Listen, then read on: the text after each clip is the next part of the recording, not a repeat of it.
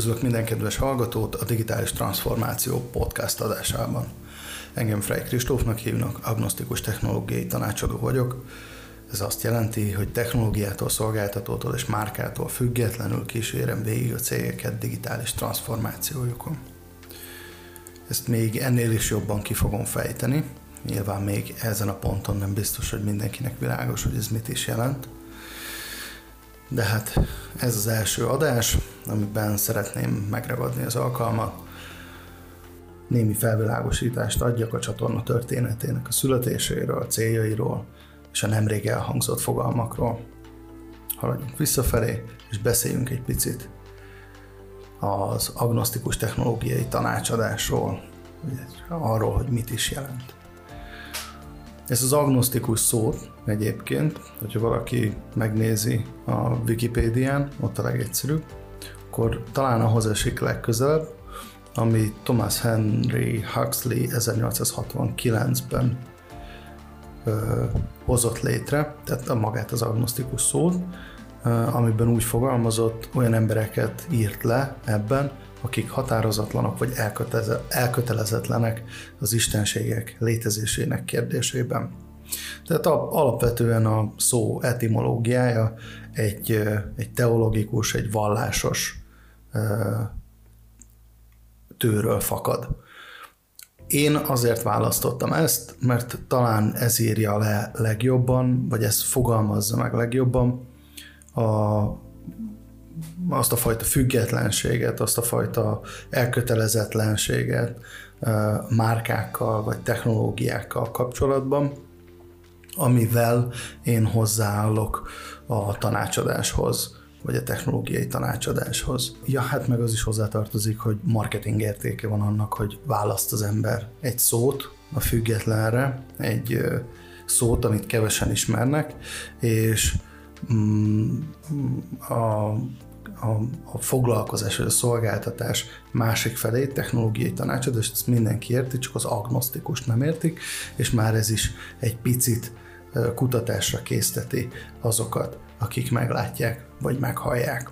Rendben, tehát ez, ez az agnosztikus technológiai tanácsadás, de hát hol van ennek szerepe? Hát ennek a digitális transformációban van szerepe, digitális transformáció pedig egy YouTube-on van róla egy videóm, hogy mit is jelent pontosan a digitális transformáció, de ebben a podcastben, ebben inkább ennek a technológiai váltásnak, technológiának a szerepével akarok foglalkozni a magánéletben és a céges, a céges szférában.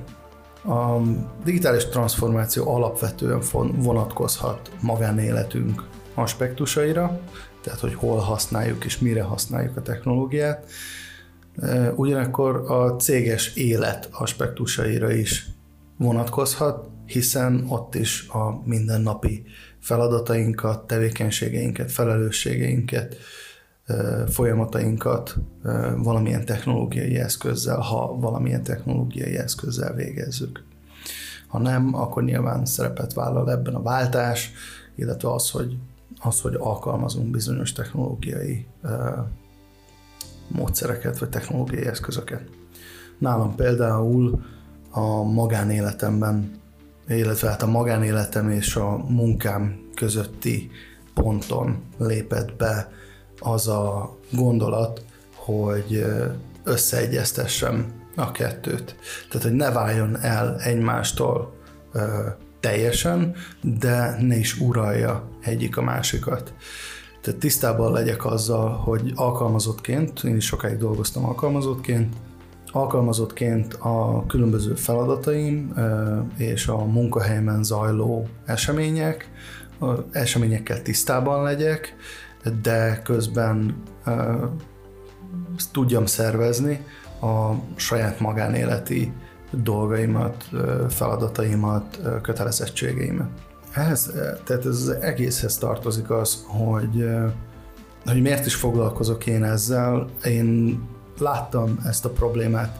Tehát nagyon sok cégnél, nagyon sok helyen, ahol dolgoztam, nagyon sok folyamatban, amiben beleláttam, láttam a problémát láttam a problémákat, amiket a technológia és a külső-belső kommunikáció, illetve a folyamatok menedzselése folyamatok menedzseléséből fakadt.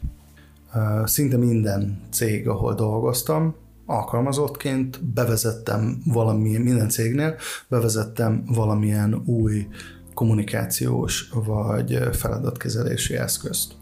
Mindig ilyen voltam, tehát mindig technológiai beállítottságú voltam, kisgyerekkorom óta alapvetően lenyűgöz, lenyűgözött és foglalkoztatott a technológia. Kb. három éves korom óta játszom konzolokon, a legegyszerűbb kis kattintgathatós repülőgép kormányos kontrollerrel rendelkező ilyen doboz óta folyamatosan van valamilyen konzolom vagy számítógépem, amivel, amivel lehet játszani. Engem ez mindig lekötött, mindig nagyon érdekelt, de ezen túlmenően, tehát magán a játékon túlmenően, mert az alapvetően egy lazításra, egy, egy, egy izgalmasabb történet, narratíva elmesélésére, kikapcsolódásra szolgáló eszköz.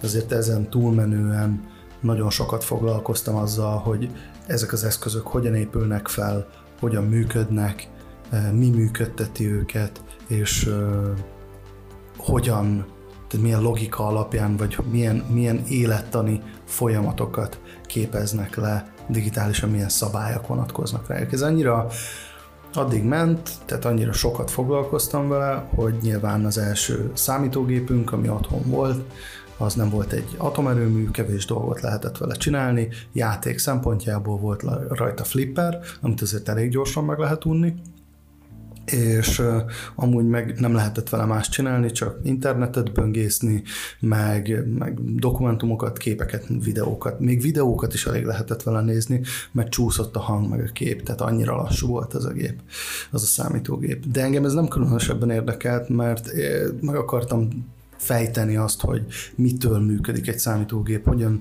működnek a programok, hogyan kell őket telepíteni, hogyan kell befolyásolni őket, beállítani őket, és ennek köszönhetően hétről hétre meggyilkoltam az operációs rendszerünket, és valamilyen problémát okoztam, amitől az a számítógép nem kapcsolt be többet, édes sokszor, sokszor, tehát minden hétvége kb. úgy kezdődött nálunk, hogy édesanyám sikítva kereste apámat, hogy a gyerek megint csinált valamit a számítógéppel, és nem tudom bekapcsolni, és nem működik, és nem, és lassú, és mit tudom én. Úgyhogy apám, édesapám elkezdte amilyen módon csak lehet korlátozni a hozzáférésünket a számítógépen.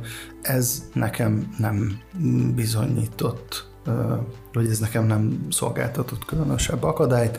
Emlékszem az első tevékenység, az első megoldása az volt, hogy vendégfiókokat hozott létre a gyerekeknek. A vendégfiókokról még ezek a Microsoft Windows XP, azt hiszem, vagy igen, így van. Még azoknál lehetett ilyen vendégfiókokat létrehozni, ahol korlátozott hozzáférése volt az emberkének mindenhez, tehát nem tudott telepíteni, nem tudott rendszerbeállításokat végezni, semmi ilyesmi.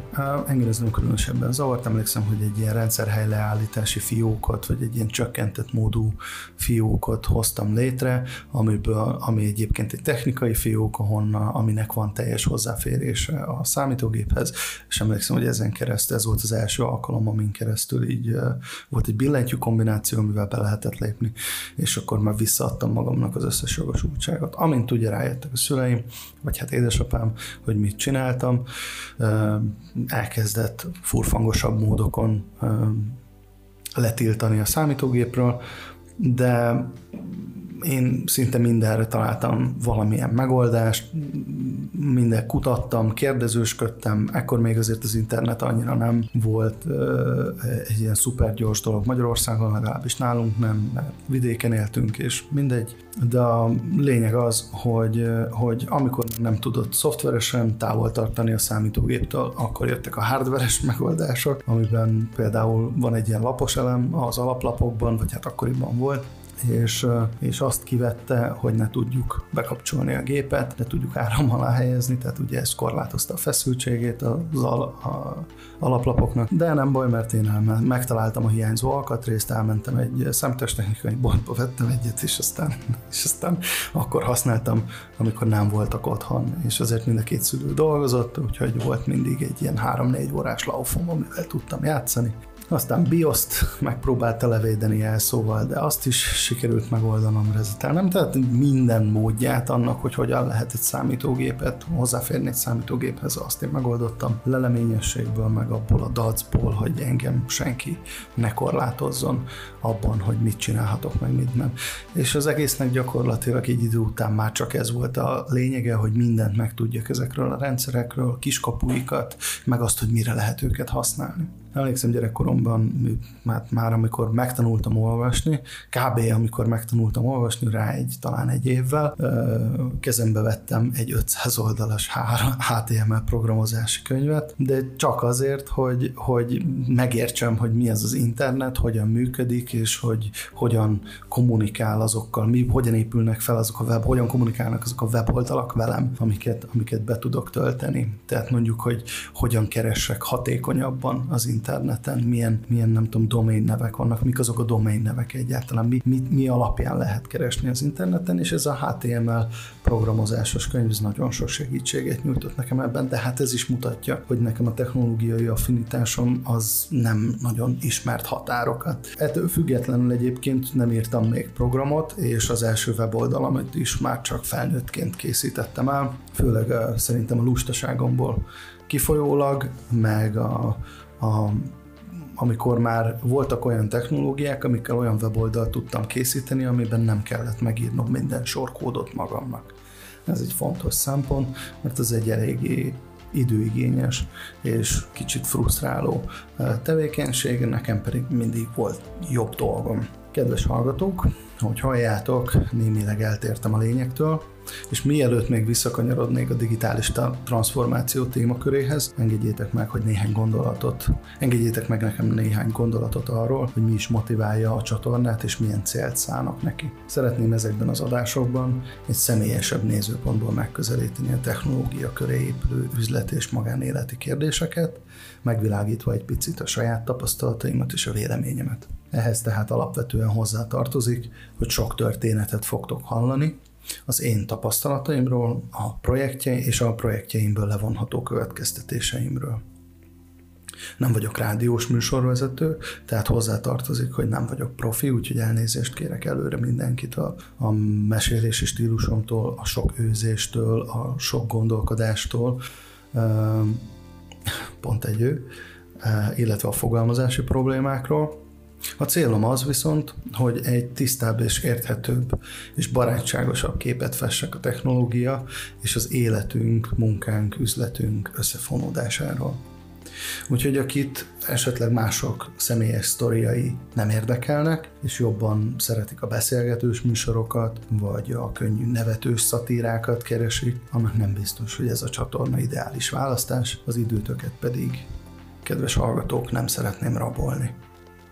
Mindenkinek viszont, aki fog, akit foglalkoztat a technológia, beszivárgása az életünkbe, munkánkba, vállalkozásunkba, és szeretne vezetési módszertanokról, üzleti megoldásokról, folyamatok automatizációjáról hallani, és ezzel együtt többet megtudni az én személyes hozzáállásomról, tapasztalataimról és filozófiámról, annak meleg szívvel tudom ajánlani ezt a műsort, a YouTube csatornámat és a weboldalamat egyaránt. A weboldalamon és a YouTube csatornámon egyébként inkább útmutatókat, sokkal tárgyilagosabb tartalmakat lehet fogyasztani, ezért szántam a podcastnek egy sokkal személyesebb, sokkal intimebb hangnemet. Rendben. Most, hogy ezt tisztáztuk, térjünk vissza egy picit eredeti témánkhoz, ami nem más, mint maga a digitális transformáció hatása az életünkre és a munkahelyünkre. Hadd meséljek néhány dolgot az alkalmazotti karrierem során szerzett tapasztalataimról. Szinte mindenhol, ezt már korábban említettem, de mindenhol, ahol dolgoztam, bevezettem valamilyen kommunikációs vagy feladatkezelési eszközt. Hát az első munkahelyemet kivéve, ugyanis ott pizzafutár voltam 15 évesen. De dolgoztam dolgoztam 16 éves korom, 17, tehát nem, akkor még nem dolgoztam, csak így, így tréningeltem pókerklubokban osztóként, ahol 18 évesen megkaptam az első teremfőnöki pozíciómat, amiben az volt az első dolgom, hogy a versenyekre való jelentkezést manuálisról, már akkoriban úgy csinálták, hogy felhívogatták az embereket, meg szóltak nekik, hogy lehet jönni, illetve hogyha bejöttek, akkor papírlapon vezettük, tehát az is egy tortúra volt papírlapon vezetni a jelentkezéseket. Úgyhogy az volt az első dolgom, hogy létrehoztam Google formot, akkor már volt Google form, és e-mail, tömeges e-mailen keresztül kiküldtem mindenkinek, hogy lehet jelentkezni.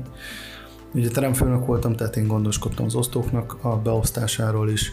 Nekik volt egy, egy online felületen egy, egy Google Excelük, amiben, vagy egy Google táblázatuk, amiben mindenki be tudta írni, hogy mikor tud jönni, mikor szeretne szabadságot kivenni, stb.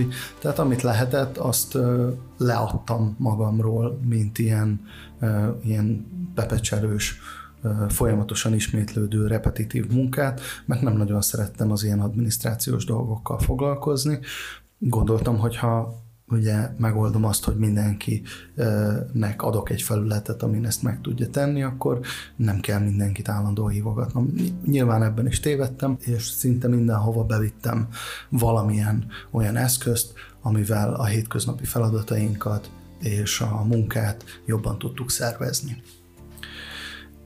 Ez azért is lehetséges, vagy hát azért is volt az, hogy mindenhova, hova mentem dolgozni, ott nekem már volt egy, egy rutinom, egy szokásom arra, hogy hogyan kezeljem az adatokat, hogyan kezeljem az információkat, mert 16 éves korom óta támaszkodom tudatosan a technológiára. Nálam minden az adattárolással kezdődött, és ami azt illeti, ha jobban belegondolunk, minden ember életében valahol az adattárolással kezdődik, hívjuk ezt az első digitális transformáció, legyen mondjuk ez a digitális transformáció nulladik mérföldköve, az adattárolás.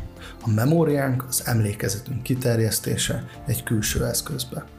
Jó, nyilván nem arról beszélek, amikor mondjuk az iskolában a füzeteinkbe írtunk, mert az is a memórián kiterjesztése egy külső eszközbe, de ugye nyilván ez nem digitális, hanem manuális. Így a keresés is benne manuális. Voltak, akik nagyon rendezetten posztiteket, meg különböző könyvjelzőket használtak, de a legtöbben valljuk be, hogy annyira nem érdekelt minket ez a dolog. Rendben, tehát az adattárolásról beszélünk, nálam is itt kezdődik el minden relatív korán, tehát 16 éves koromban, és onnantól kezdve, hogyha nem számoljuk a felhőben tárolt adataimat, illetve a filmeket, amiket különböző külső adattárolókon tárolok, ma már egyébként streamelem a legtöbbet, de mindegy. Jelen pillanatban 8 terabájtnyi információt tárolok összesen 6 adathordozón. Nem számolva a duplikációkat, mert hogy vannak biztonsági mentésekkel rendelkező adathordozóim is egy filmesnek nyilván nem olyan nagy ez a szám, sőt, talán a legtöbb embernek nem is mond semmit ez, hogy 8 terabájtnyi információt tárolok saját magamról, mert ezek dokumentumok, ezek információk, ezek képek, hangfájlok, videófájlok az életemről, az emlékeimről. Filmeseknek egyébként általában, általában a filmeseknek a legnagyobb problémát okozza a legnagyobb problémát az adattárolás, hiszen minél nagyobb felbontás válik standardé, válik természetesé a hétköznapjainkban, tehát egyre nagyobb felbontásra van igényünk. Az ő videó, kép és hanganyagaik egyre nagyobb területeket foglalnak, tehát náluk ez jelenti ez a legnagyobb fejfájást. Viszont 8 terabyte mit is jelent konyha nyelven. Nem fogok belemenni az, hogy abba, hogy mit jelent egy kilobyte, mit jelent egy megabyte, vagy egy gigabyte, vagy egy terabyte. Inkább megpróbálok egy, itt van egy, itt van egy gyakorlati példa arra, hogy, hogy ez mit jelenthet. Képzeljünk el mondjuk egy fotóalbumot, ami tartalmaz mondjuk 100 képet. Ez durván 30-40 oldal lehet, így egy albumban, és vastagsága az kb. öklömnyi. Azon túl pedig van súlya is, ami olyan két-két és fél kilót nyomhat. Emlékszünk ezekre a fényképalbumokra, amikben a nagyszüleink gyűjtötték, nem tudom, az elmúlt 10-15 évnek a képeit is jó vastagok, jó nehéz őket megemelni. És aztán lapozgatjuk őket, mutogatva a, a, a, a, mit tudom én, az új barátnőnek, vagy, vagy a gyerekeknek. Ebből tehát, hogyha vesszük ezt, ezt a példát, és 8 terabájtot, akkor ebből kb. ebből a fotóalbumból kb. 400 darab jön neki, közepes minőségű képekkel, és a végére nagyjából egy tonna súly nyomna. Ugye felmerül a kérdés, hogy amúgy hol tárolnánk egy tonnányi fotóalbumot, vagy ha, ha tároljuk is, akkor hogyan rendszerezzük őket, egyáltalán mennyi helyet foglalnak, csak mértékét tekintve, összehasonlításképpen gondoljunk bele a könyvtárakba. Óriási épületkomplexumok állnak rendelkezésre, több tízezer könyvvel rendelkező könyvtáraknak, amik, amik roskadoznak a polcok, tehát a, amiknek a polcai roskadoznak a könyvektől, és egy igen bonyolult katalogizálási rendszer. Egyébként a rendszer maga annyira nem bonyolult, mindegy lényegtelen. Tehát egy ilyen katalogizálási rendszerrel működnek, és mondom, elfoglalnak egy egész épületet, és mm, hát ma ez mondjuk akár egy könyvtárnyi könyvnek a, az információja belefér a tenyerünkben egy adathordozóba. Ez a 8 terabyte az én esetemben az gyakorlatilag az elmúlt 16 vagy hát 15 évemet jelent, hiszen 16 éves korom óta csinálom ezt tudatosan.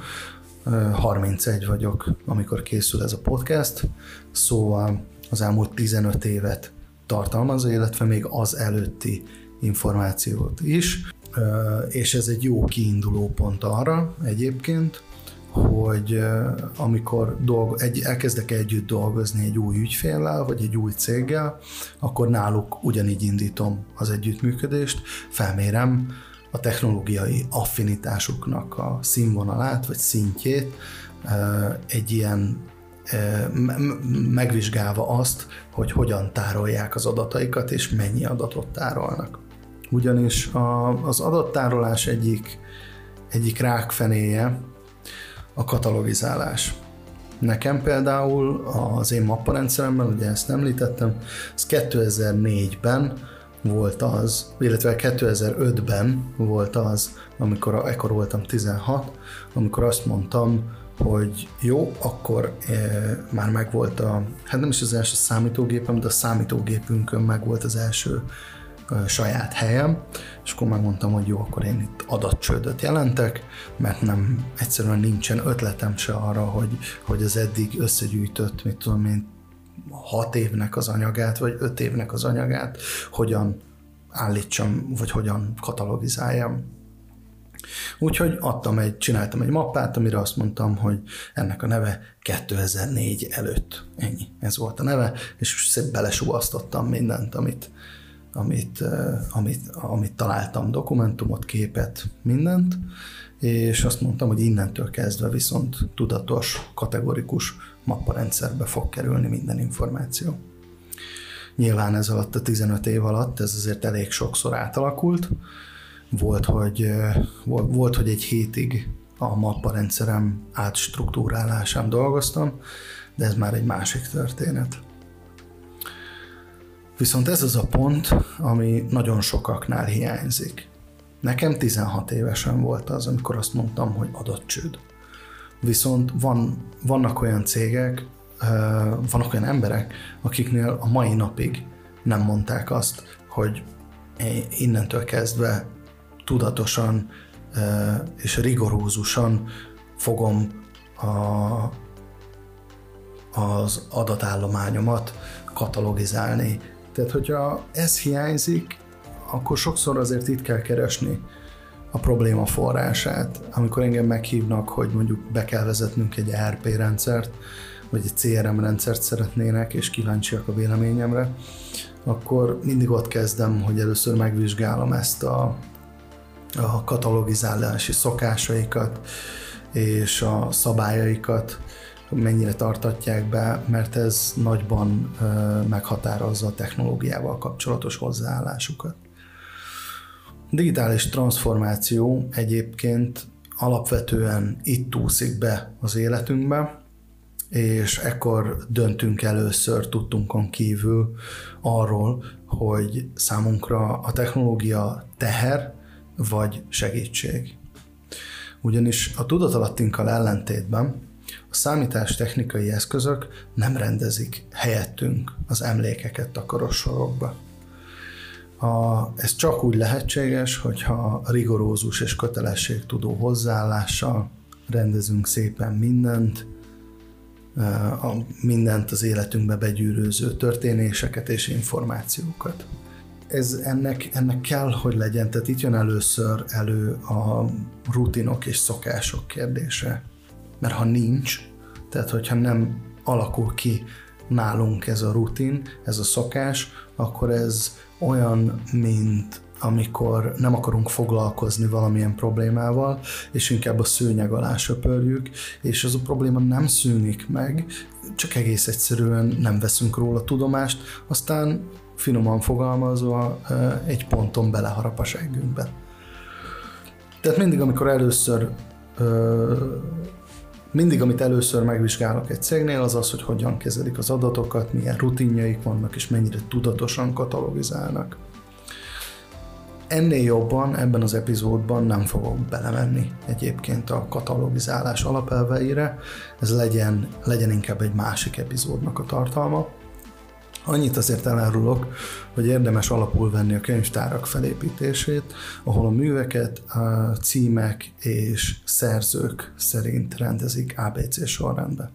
Főleg a visszakeresésnek van itt egyébként fontos szerepe. És mondok még valamit, a leggyakoribb hiba, amivel én találkozok, az a dátum szerinti rendezés. Puh, az katasztrófa.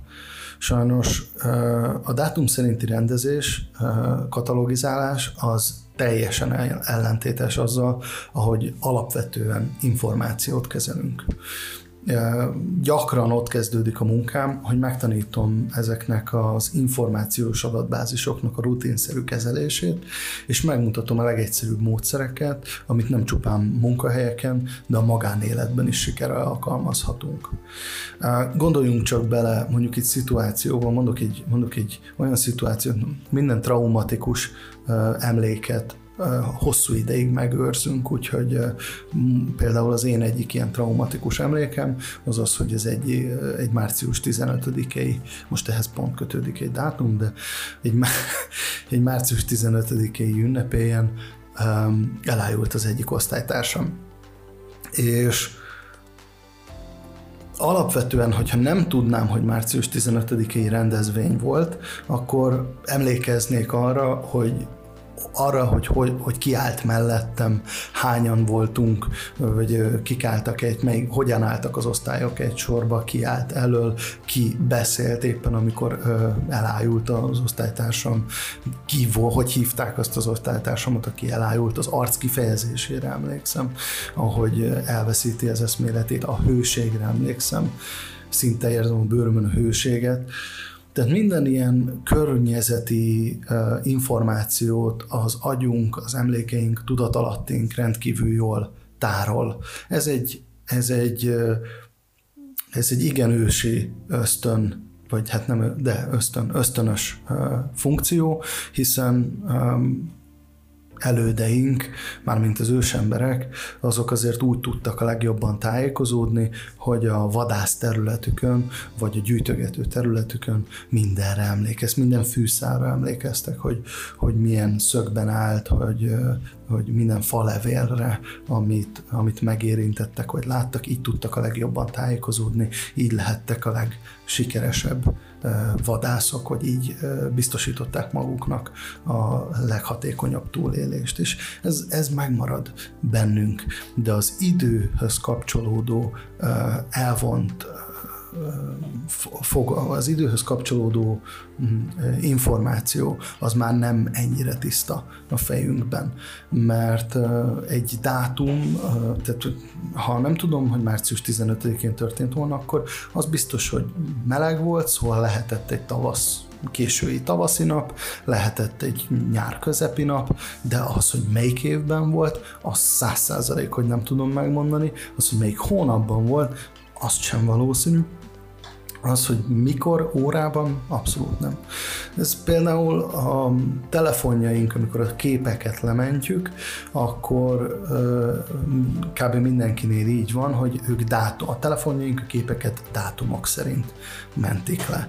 Főleg azért, mert ez egyetlen információ, amit száz százalékban ki tudnak nyerni egy-egy képből mikor nyomtuk meg a rögzítés gombot. És ennyi. Nekik ez elég. De nekünk meg nem elég az, hogy a dátumban van, nem tudunk visszakeresni egy-egy emlékre. Nekünk egy elvont fogalom, nekünk egy fogalom, vagy egy történés, vagy egy szín, vagy egy, vagy egy szövegrész kell ahhoz, hogy valamit vissza tudjunk keresni. Jó, tehát a bonyolultabb katalogizálási rendszerek azok már inkább így működnek, ennyit erről. Tehát visz, térjünk egy picit vissza arra, hogy mit jelent maga az agnosztikus technológiai tanácsadás és a digitális transformációs út amin alapvetően mindenkinek keresztül kell mennie, illetve, bocsánat, ez egy olyan út, amin alapvetően mindenkinek keresztül kell mennie, akár mekkora cégről, akár milyen emberről beszélünk, mert a technológia egyszerűen körbevesz minket. Gyorsabban kommunikálunk egymással, gyorsabban tudunk reagálni, úgyhogy én ezért döntöttem, hogy viszont nagyon sok körülötte a megmagyarázatlan, vagy a módszertan nélküli dolog, módszertan nélküli hiányzó információ, amire úgy gondoltam, hogy hogy mivel nekem van egy igen alapos gyakorlati technológiai tudásom, és alapvetően rendelkezek egy kreatív látásmóddal, ami segít megérteni, hogy hogyan illeszkedik bele a hétköznapi életünk folyamataiba a technológia, ezért evidensnek tűnt, hogy hogy segítsek ezzel az információval, ezekkel a rutinokkal, ezekkel a megoldásokkal a cégeknek, illetve a hétköznapi embereknek abban, hogy, hogy ez a digitális transformáció egy kevésbé ijesztő, kevésbé um,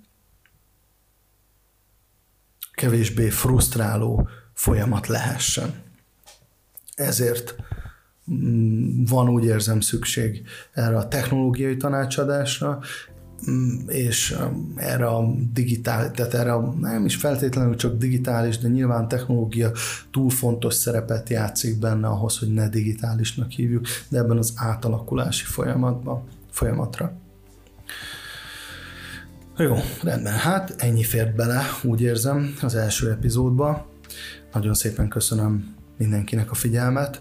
Még nem vagyok biztos benne, hogy miről szeretnék beszélni a következő alkalommal, vagy a következő epizódokban, de a terveim között szerepelnek történetek a feladatok delegálásáról, a közösségi média szerepéről, különböző belső és külső kommunikációs stratégiákról, és digitális rutinokról, szokásokról. Ha esetleg van olyan téma, ami a kedves hallgatót, hallgatókat foglalkoztatja, akkor a javaslatokat szívesen veszem Facebook, LinkedIn, YouTube csatornáimon keresztül, eh, amiket megtaláltok a Frey Consulting digitális transformáció keresésekre.